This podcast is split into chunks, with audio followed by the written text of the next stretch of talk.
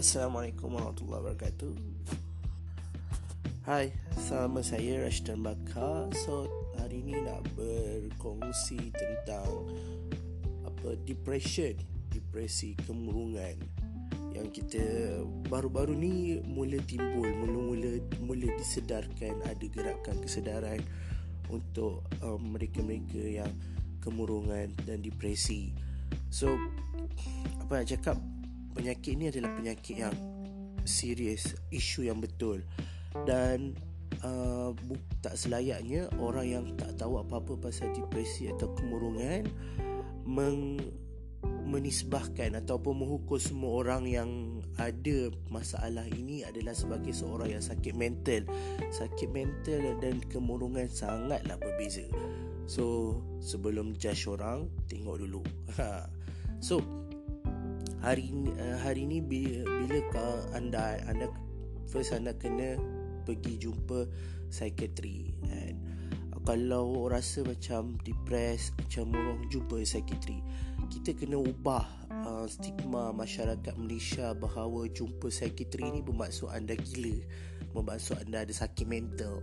Benda tu kena ubah stigma tu kena ubah. Kita kena angkat ataupun kita kena raikan pakar-pakar psikiatri kita. Kita jangan malu nak jumpa mereka. Kita jangan malu nak apa uh, bagi tahu yang kita ni ada penyakit uh, penyakit depresi penyakit kemurungan. Sebabnya bila kita malu menyebabkan kita simpan dan kita dia membuat-buat dan bertambah lagi. Uh, antara kalau kaedah yang mungkin nak jumpa psikiatri terus mungkin susah kan. So maybe boleh jumpa, uh, cerita dengan kawan-kawan yang terdekat sahabat yang sangat anda percaya. Yang dia kata takkan lepaskan uh, rahsia itu keluar daripada badan dia dan dibawa sampai ke mati. Uh, ataupun anda berkong, berkongsi dengan ibu bapa anda kan kalau ada lagi lah.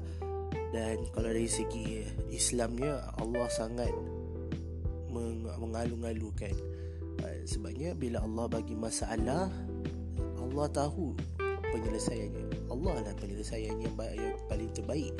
Uh, jadi bila anda dah dia sepatutnya step yang terbaik untuk kita as a muslim lah kan? Selalunya kita kita solat dahulu kita mengadu kita menangis mengadu semualah pada Allah. Uh, cakap je apa benda yang nak cakap. Uh, yang rasa rasa macam apa benda-benda yang remeh-temeh ha, kadang-kadang ada orang rasa benda tu remeh-temeh jadi cakap je. Ha, sebabnya Allah ni maha mendengar. Allah ni maha mengasihani. Allah ni maha penyayang. Ha, awal-awal baca ayat surah Bismillahirrahmanirrahim. Dengan nama Allah yang maha pemurah lagi maha penyayang. Ha. jadi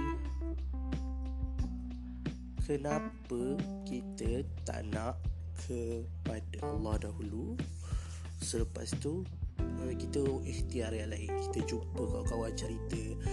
Tak okey lagi eh? Kita jumpa psikiatri ha, Dia akan Kita bincang Kita cakap dengan psikiatri Masalah kita dan sebagainya. Ha, Dia akan bagi uh, Counsel. Dia akan consult kita Dan juga dia akan bagi ubat-ubat. Ha, Benda tu. Dan Harap pas ni Siapa yang mendengar kita kena ada stigma untuk ubah bila orang cakap kita dia depressed, dia murung, dia ada masalah, kita janganlah uh, apa uh, troll dia, sarcasm dia, kan? Kita kutuk dia.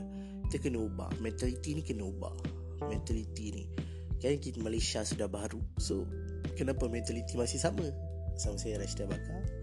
Dan jumpa lagi. Salam.